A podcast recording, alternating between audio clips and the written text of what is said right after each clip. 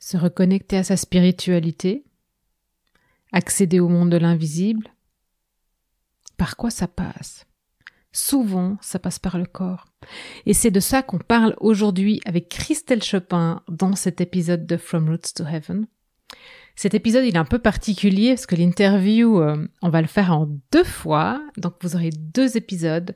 Une première partie, en fait, où Christelle, elle explique euh, sa reconnexion avec sa spiritualité, avec les mondes invisibles, ce qui lui été demandé de traverser pour y arriver. Et puis, dans le deuxième épisode, on aborde plutôt euh, bah, comment elle a guéri, parce qu'elle a guéri, Christelle. Et euh, aujourd'hui, ça fait partie de sa vie d'être guérie. Et avec cette guérison et son parcours, comment elle a fondé la chamanique clinique, pourquoi elle en est arrivée là, et comment cette clinique, qui est une entreprise du futur, qui fonctionne en co quelque chose, que avec des co, euh, comment elle fonctionne en fait? Et, euh, et donc c'est ce qu'on aborde dans la deuxième partie. Donc je vous laisse sans plus attendre avec Christelle Chopin de la Chamanique Clinique. Bienvenue dans From Roots to Heaven, je suis Valérie Demont. Je suis une entrepreneure intuitive et consciente avec plus de 20 ans d'expérience dans le marketing. Ça fait plus de 10 ans que je suis à mon compte. Et aujourd'hui, j'intègre l'invisible, la spiritualité, le soutien de l'univers dans mes accompagnements d'entrepreneurs conscients et de leaders conscients pour vivre leur cœur business et contribuer à un monde meilleur. Allez,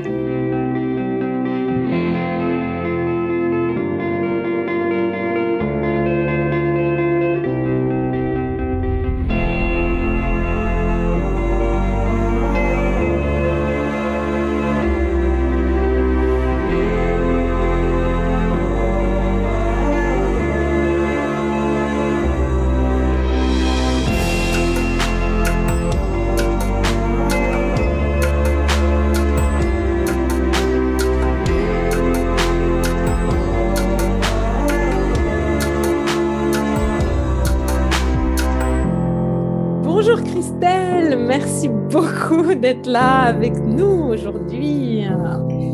Bonjour Valérie, merci à toi de m'accueillir et bonjour à tous ceux et toutes celles qui vont écouter ce podcast. Ouais, c'était une évidence pour moi, vraiment. Et vous allez tous voir en fait pourquoi c'était une évidence. Quoi. Je me réjouis vraiment que vous entendiez Christelle. Bon alors Christelle, qui tu es aujourd'hui? En 2021 es qui tu es? Voilà, qui tu es? Ouais. alors en 2021, euh, je crois qu'avant tout, euh, je suis quelqu'un qui revient de loin. Je suis quelqu'un qui, euh, qui a 50 ans, qui est grosso modo à la moitié de sa vie et qui, qui a la sensation d'avoir traversé mille vies pour arriver à la sienne. Ouais. Et ce qui m'a permis d'arriver à la mienne aujourd'hui en, en 2021, c'est mon chemin progressif de, de reconnexion avec euh, avec ma spiritualité, c'est-à-dire avec euh, mon âme et avec les mondes invisibles. Et euh, ce chemin, il a commencé il y a 26 ans maintenant. Mm-hmm. Et au jour d'aujourd'hui, j'ai l'immense joie d'être la créatrice et la fondatrice d'une clinique du futur.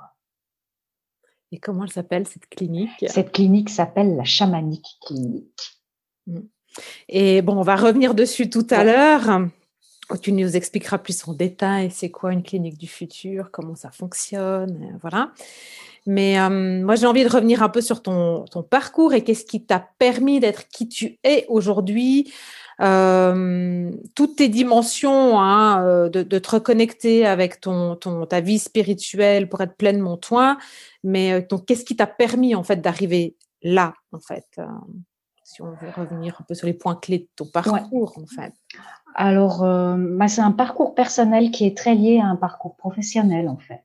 Mmh Donc, euh, en, fait, euh, quand je suis née, je suis née très peu de temps après le décès de mon grand-père paternel, six mois après. Et je me souviens, mes premiers souvenirs sont que je le voyais derrière les murs. Et, et pour moi, c'était une évidence que je parlais avec mon grand-père. Et puis, évidemment, ma grand-mère, mes parents me disaient non, non, non, non. Et je pense que voilà, j'ai coupé ça. Et euh, toute mon enfance, en fait, je me sentais un peu en décalage, je me sentais différente, mais pas seulement que par rapport aux mondes invisibles. Et, euh, et j'ai voulu en fait m'adapter, je pense comme tout enfant, pour être aimé, pour euh, sentir qu'on appartient à un groupe ou à une famille. Et, euh, et donc en m'adaptant, j'ai mis un peu de côté qui j'étais vraiment. Et euh, ça a continué à l'école. Et la chance pour moi, ça a été que j'ai été vraiment très, très, très, très, très loin dans l'adaptation, donc dans l'étouffement. Et que à un moment donné dans ma vie, euh, ça n'était plus possible. Enfin, c'est où je mourrais d'étouffement de moi-même, ouais. où il devait se passer quelque chose pour que j'ose être moi et que ce que je sentais, que je n'arrivais pas à définir, je puisse le vivre.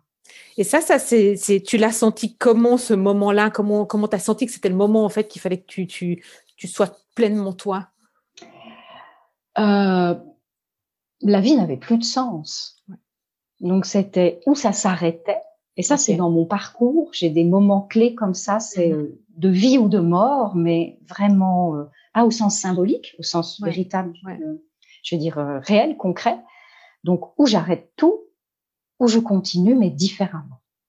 Et, ce, et ce premier moment-là, parce que tu as dit qu'il y en avait plusieurs, et je, sais qu'il y en a eu plusieurs, ce premier moment-là, tu as, quel âge? J'ai 24 ans. J'ai 24 ans.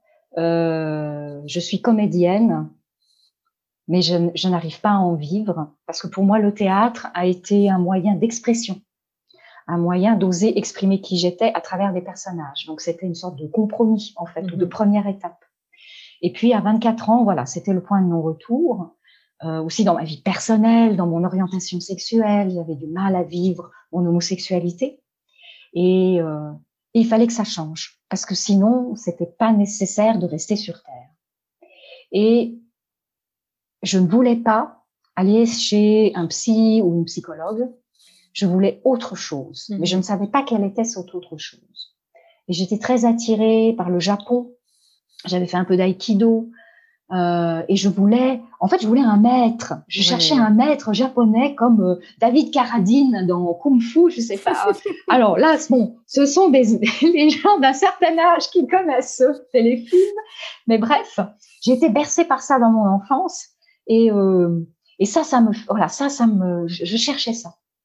Et après, voilà, comme quoi il existe autre chose je ne savais pas où chercher. J'étais à la, à l'époque, j'habitais Dijon en France et j'étais à la bibliothèque municipale et je lisais un livre, je pense sur le zen. Et je rends le livre à la personne qui, qui s'occupait de réceptionner les livres et il me dit, oh, vous vous intéressez au zen, mais moi je connais quelqu'un. Alors je n'avais rien demandé ni quoi que ce soit. et je lui dis bah ok, c'est bon, euh, donnez-moi l'adresse. Et donc j'ai rencontré euh, un maître taoïste ouais qui, euh, avec lequel j'ai, j'ai passé cinq ans. J'ai suivi ses enseignements pendant cinq ans. Et ça veut dire euh, une séance en individuel euh, tous les 15 jours, trois semaines, et des pratiques corporelles, puisque le taoïsme euh, associe l'esprit et le corps. Et pour moi, c'est très important parce qu'à l'époque, j'étais coupée de mon corps. Ouais. Et ça a été un, un magnifique parcours, et j'ai découvert le bouddhisme, l'hindouisme, le, euh, le taoïsme à travers lui, la pratique du Tai Chi Chuan et, euh, et ma vie a basculé à partir de ce moment-là. Et en fait, maintenant avec le recul, je me rends compte que le taoïsme, c'était aussi une forme de chamanisme, c'est une forme de chamanisme asiatique.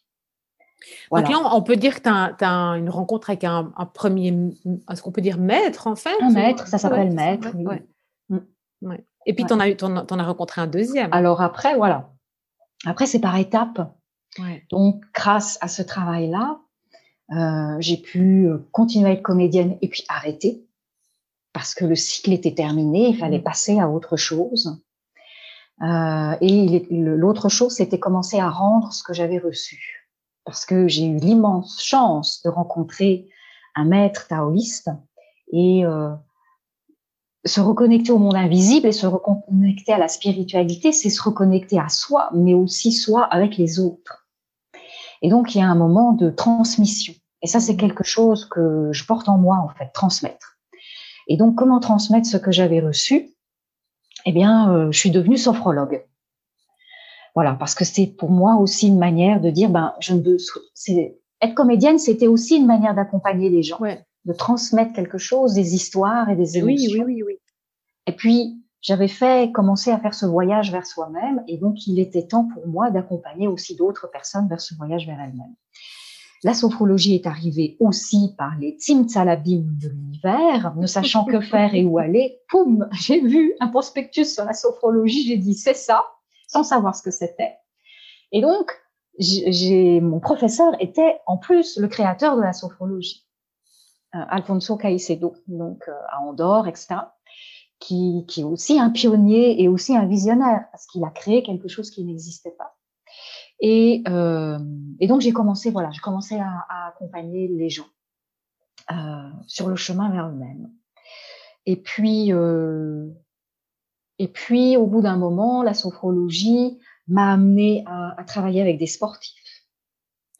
Donc complètement un autre monde. Là, on est vraiment dans la matière, ouais. vraiment dans, dans l'exigence, enfin dans la performance, dans, dans la résultat. Performance, ouais, ouais. Voilà, des sportifs de haut niveau, des joueurs de tennis, et euh, donc et ça a été une aventure magnifique aussi qui a duré euh, cinq ans. Euh, j'ai formé aussi des entraîneurs à la préparation, à la préparation mentale. Et euh, au bout d'un moment, bah, j'ai des cycles comme ça. et donc, au bout d'un moment, j'ai senti que c'était terminé. Et c'était aussi où je meurs, où je renais. Ouais. Parce que je commençais à déprimer dans mon petit bureau euh, avec vue seulement sur des cours de tennis pendant que les joueurs, joueurs et joueuses de tennis faisaient le tour du monde. Et moi, je voulais aussi faire le tour du monde. Je mmh. voulais voyager, je voulais me déplacer. Donc, j'étais en région parisienne à l'époque. Et, euh, et j'ai dit, ça suffit, ça doit s'arrêter, je dois trouver autre chose. Aussi, par les teams Taladim de l'univers, je fais un bilan de compétences et euh, la personne qui m'a accompagnée était un peu hors norme.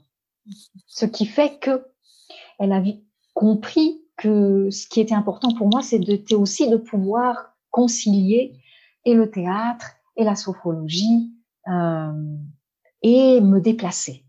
Et donc, euh, la formation pour adultes est apparue. Et euh, au début où elle m'a dit ça, j'ai dit non, jamais je ferai ça. c'est souvent ce qui m'arrive. Quand quelque chose me touche profondément, je commence par le refuser. Mais c'est ouais. pas moi, c'est mon, mon mental et mon ego qui disent ah non, parce qu'ils sentent bien que quelque chose va changer. Et puis bon, bien évidemment, j'ai fait. Et pendant sept ans, j'ai été sur les routes de France et pour donner des formations dans les hôpitaux, les maisons de retraite et auprès du, du personnel euh, social sur tout ce qui était la gestion du stress, la gestion de l'agressivité, gestion des émotions, la communication verbale et non verbale. Et j'ai adoré parce que ça regroupait le théâtre, enseigner à des groupes, euh, l'improvisation. J'arrivais dans des dans des lieux, je connaissais rien ouais. de ce qui se passait, de l'historique. La performance, les formations duraient deux, trois, quatre, cinq jours, et puis après c'est fini. Et, euh, et, transmettre. Et voilà. Et donc j'ai fait ça pendant encore un cycle. Cinq ans ou bien? euh, sept ans. Sept ans. Et pendant ce cycle, j'ai rencontré donc le deuxième maître qui a été passé sur mon chemin, qui était donc un maître d'aïkido qui, suite à un grave accident de voiture, a complètement réinventé sa pratique, mais aussi parce qu'il commençait à sentir que l'aïkido, c'est un art martial qui est basé sur euh, adversaire. Enfin, on utilise l'énergie de l'adversaire pour retourner l'énergie de l'adversaire contre mm -hmm. lui ou contre elle. Donc, c'est un combat. Ouais. Et euh, il a dit, la vie n'est pas un combat. La vie, c'est la paix. J'adore quand tu dis ça. Il faut arrêter de combattre. Ouais. Les autres ne sont pas des adversaires. Les autres sont des partenaires. Euh, L'homme, l'être humain, est un, est un lien entre la terre et le ciel. Et en fait, il était très imprégné du shintoïsme, mm -hmm. euh, qui est aussi un chamanisme euh, asiatique, plutôt japonais. Et, euh, et il enseignait le sabre. Donc, il avait réutiliser les mouvements d'aïkido, qui sont des mouvements très directs, très yang, pour en faire des mouvements tout en spirale et tout en rondeur, tout en ayant l'axe yang. Et il disait, nous avons beaucoup à apprendre des femmes et du féminin pour un maître japonais, ça n'est pas rien. Parce qu'en genre macho, les maîtres japonais, ça, c'est un top niveau. Mm. Mais voilà, il était en Occident, et puis la maladie et l'accident l'avaient transformé. Et, euh, et j'ai eu la chance, voilà, d'être euh, faire partie de ses élèves. Et il enseignait aussi le sabre, le sabre japonais, le yaito, mais différemment. C'est-à-dire pas comme un combat. Il en a gardé la spiritualité, c'est-à-dire le lien entre terre et ciel, le fait que le sabre est le miroir de l'âme, et que sortir son sabre permet de sentir le souffle de son âme, mais la manière dont les mouvements sont faits, c'est beaucoup plus en rondeur, beaucoup plus en spirale, beaucoup plus en douceur et beaucoup plus dans le féminin et dans l'harmonie. Et j'ai eu la chance de pratiquer ça et de me sentir portée par ça en fait. Et ce qui fait que, euh, eh bien, j'ai fini un cycle et euh, ça s'est terminé par la rencontre, ce cycle parisien. Ouais. C'est terminé de formation s'est terminé par euh, la rencontre avec ma compagne actuelle, Astrid, et nous sommes rencontrés par l'intermédiaire de ce maître, puisqu'elle aussi suivait ses enseignements. Et euh, nous sommes rencontrés pendant la pratique du sabre, évidemment. et quand je l'ai vue, j'ai eu la, quand j'ai vu Astrid, j'ai eu cette sensation que je la connaissais déjà. Ouais. Depuis très longtemps. Ouais. Ouais. Et euh, ben, il m'a fallu un an et demi pour lui adresser la parole. Parce que je savais qu'à partir du moment où je lui adresserais la parole, ma vie basculerait. Et je n'étais pas prête à ça. Du jour où je lui ai adressé la parole, j'ai changé de pays, changé de langue, changé de métier. Oui, c'est ça, parce que tu étais partie aussi. Tu étais toujours sur Paris. Puis J'étais sur Paris, puis donc je suis euh, arrivée à Zurich, où je suis toujours, c'était il y a dix ans. Mmh et euh, il fallait être prêt, prêt à ça, prête à ça. Et surtout prête à, voilà, à ce que à nouveau la vie bascule. Et puis, dis, dis-moi, je, je, je rebondis, enfin, je veux pas minimiser la transition, au contraire, mais je, je, sais que tu pratiques aussi avec un bâton. Il, a, il a un nom, ce bâton. Et Joe, un Joe. Un Joe. Et, euh, et c'est quoi la différence avec le sabre En fait, est-ce que c'est la même énergie? Parce que tu disais le sabre, en fait, il a le souffle de l'âme. Est-ce que le bâton, tu peux être dans le même, euh, tu vois, la même symbolique et énergie? En fait, le sabre, il, dans toute pratique, dans beaucoup de pratiques ésotériques ou chamaniques, il y a une épée. Oui. L'épée, euh, par exemple, ah ben, le roi Arthur, par exemple. Ouais, Excalibur. Ouais. Euh, l'épée, c'est le symbole de la dualité parce que la lame de la lame de l'épée peut trancher du côté droit et du côté gauche. Et l'épée tranche toutes, on va dire, les énergies lourdes. Mm-hmm.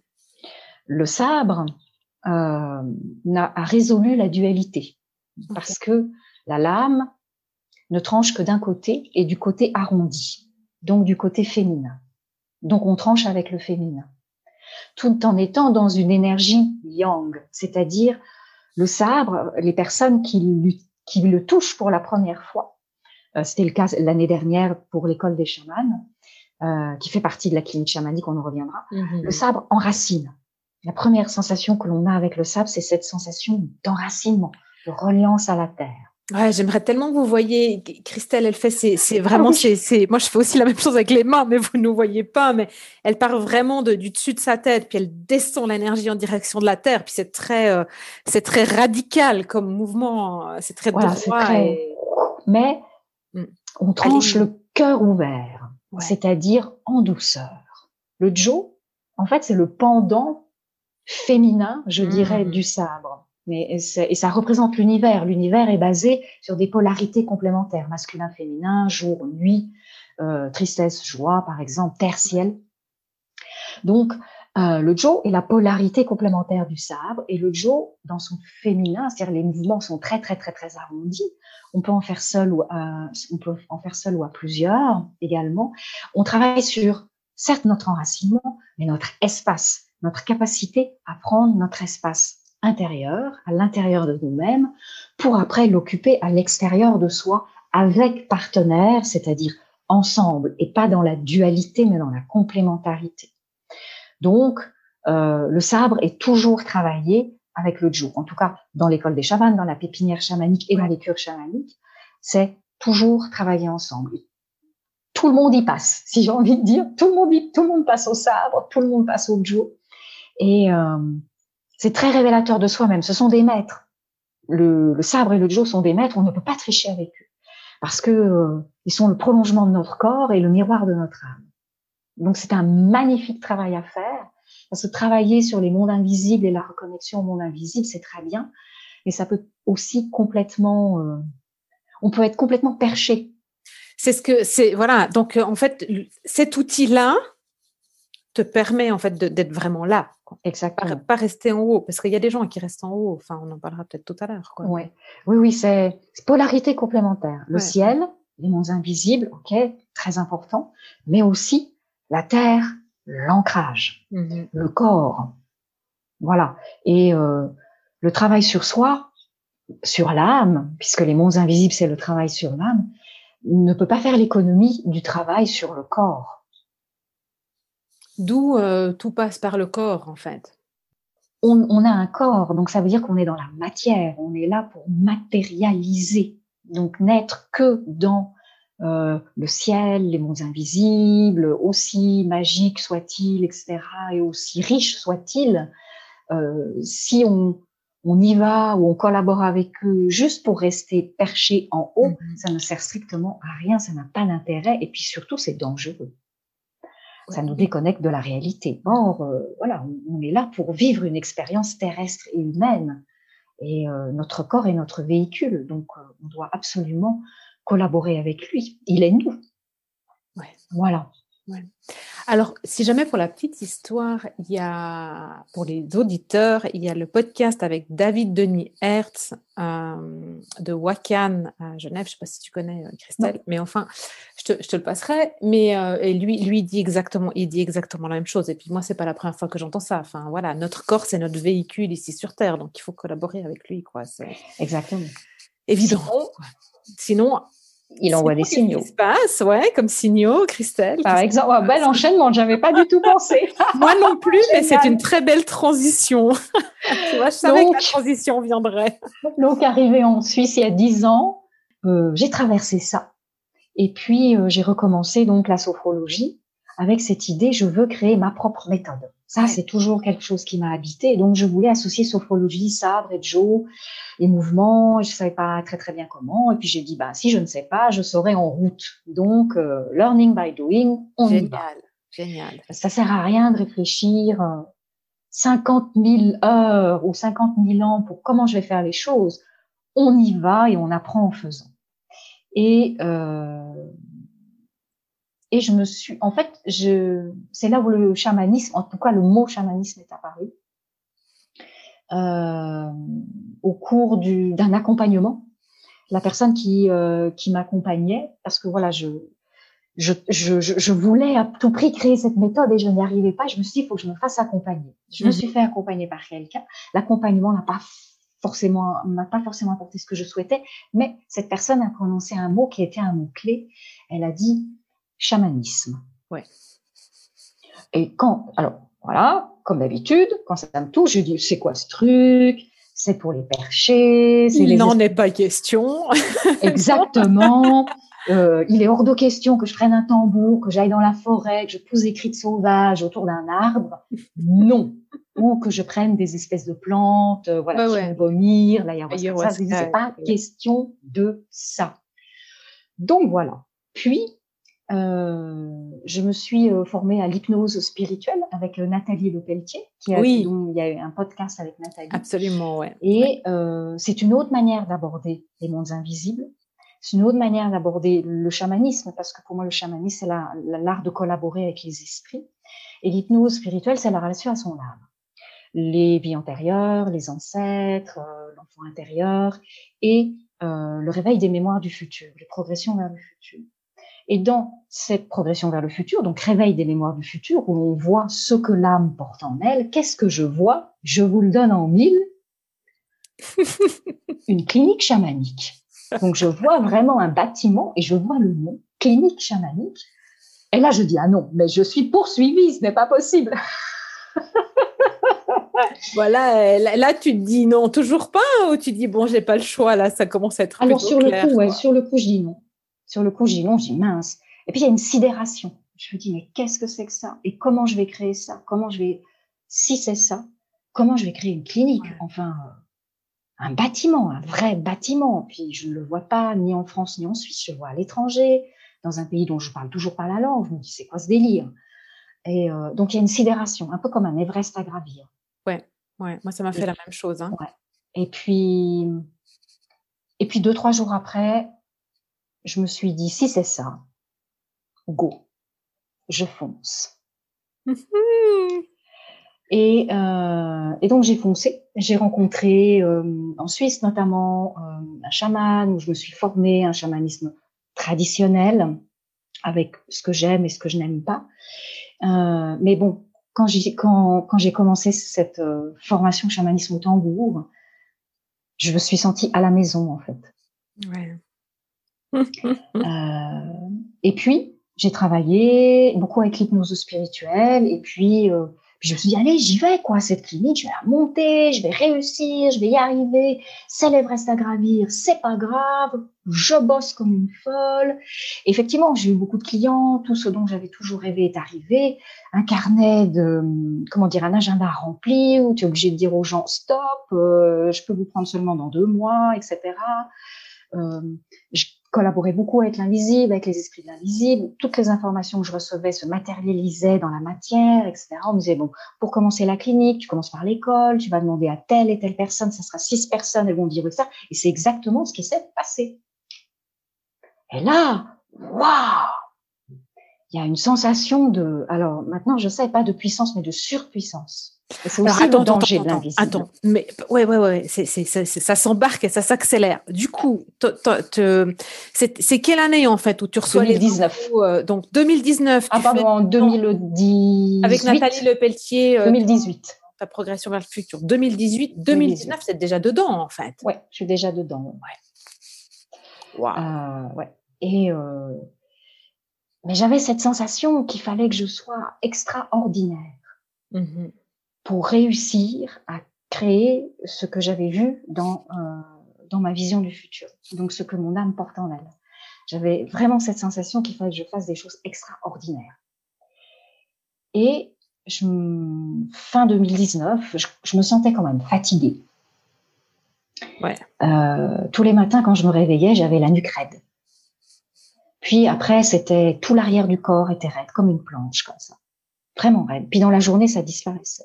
Et quand j'allais dans le dans l'invisible récolter les informations, je me posais pas du tout de questions par rapport à mon état physique, mais je voyais, je me voyais toujours comme si j'étouffais dans mon corps. Ah ouais. Et je disais oui non mais c'est la fatigue ça, c'est bon, je vais me reposer etc. Et euh, entre parenthèses, j'avais en 2019 l'intention de gravir le Mont Blanc.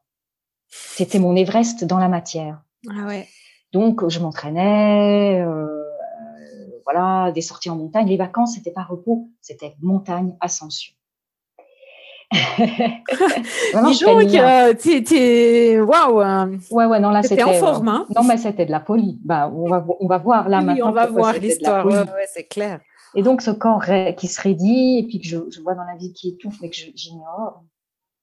Fin 2019, ça devient quand même de plus en plus. Enfin, les, je commence à avoir des douleurs très fortes. Euh, ces raideurs sont présentes dans la totalité de mon corps, donc de la nuque jusqu'au genou. Et euh, je commence à avoir du mal à marcher. Je commence à avoir des difficultés à me baisser à me relever.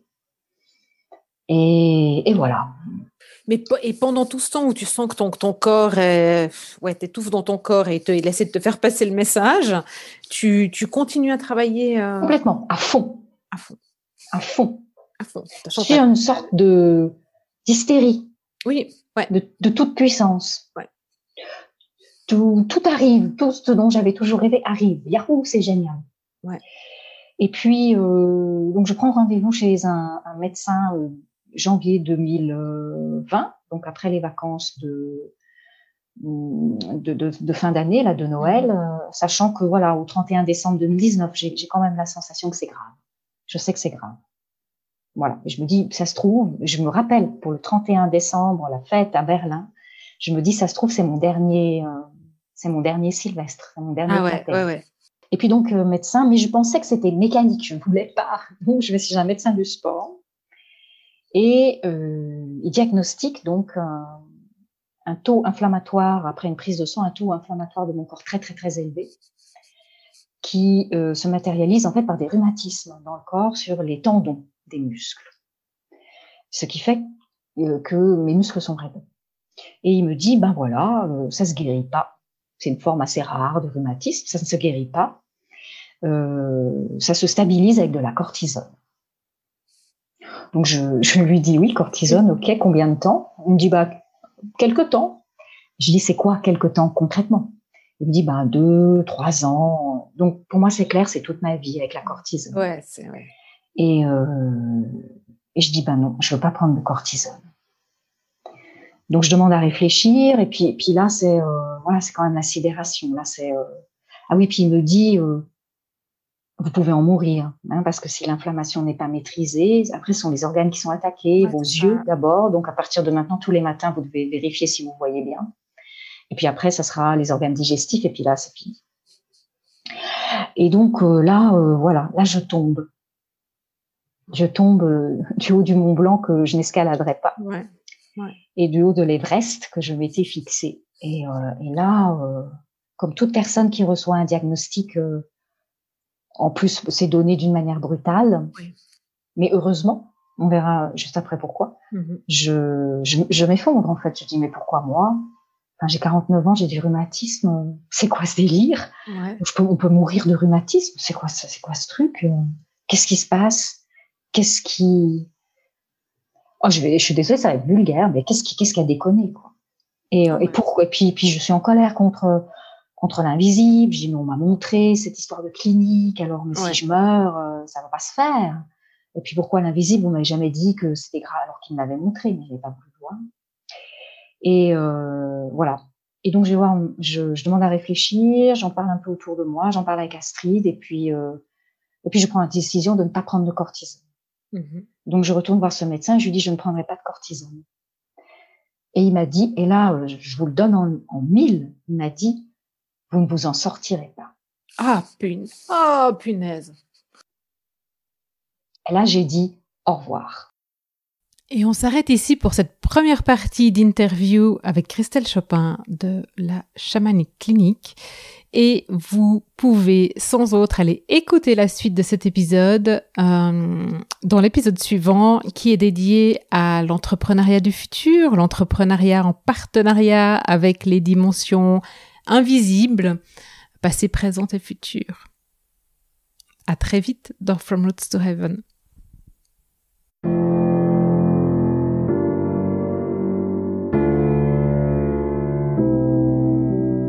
C'était From Roots to Heaven, propulsé par Valérie Demont et l'équipe de Greenheart Business. Greenheart Business, c'est pour ramener de la pérennité, green, en provenance de l'intuition, donc du cœur, dans le concret de la matière, votre business.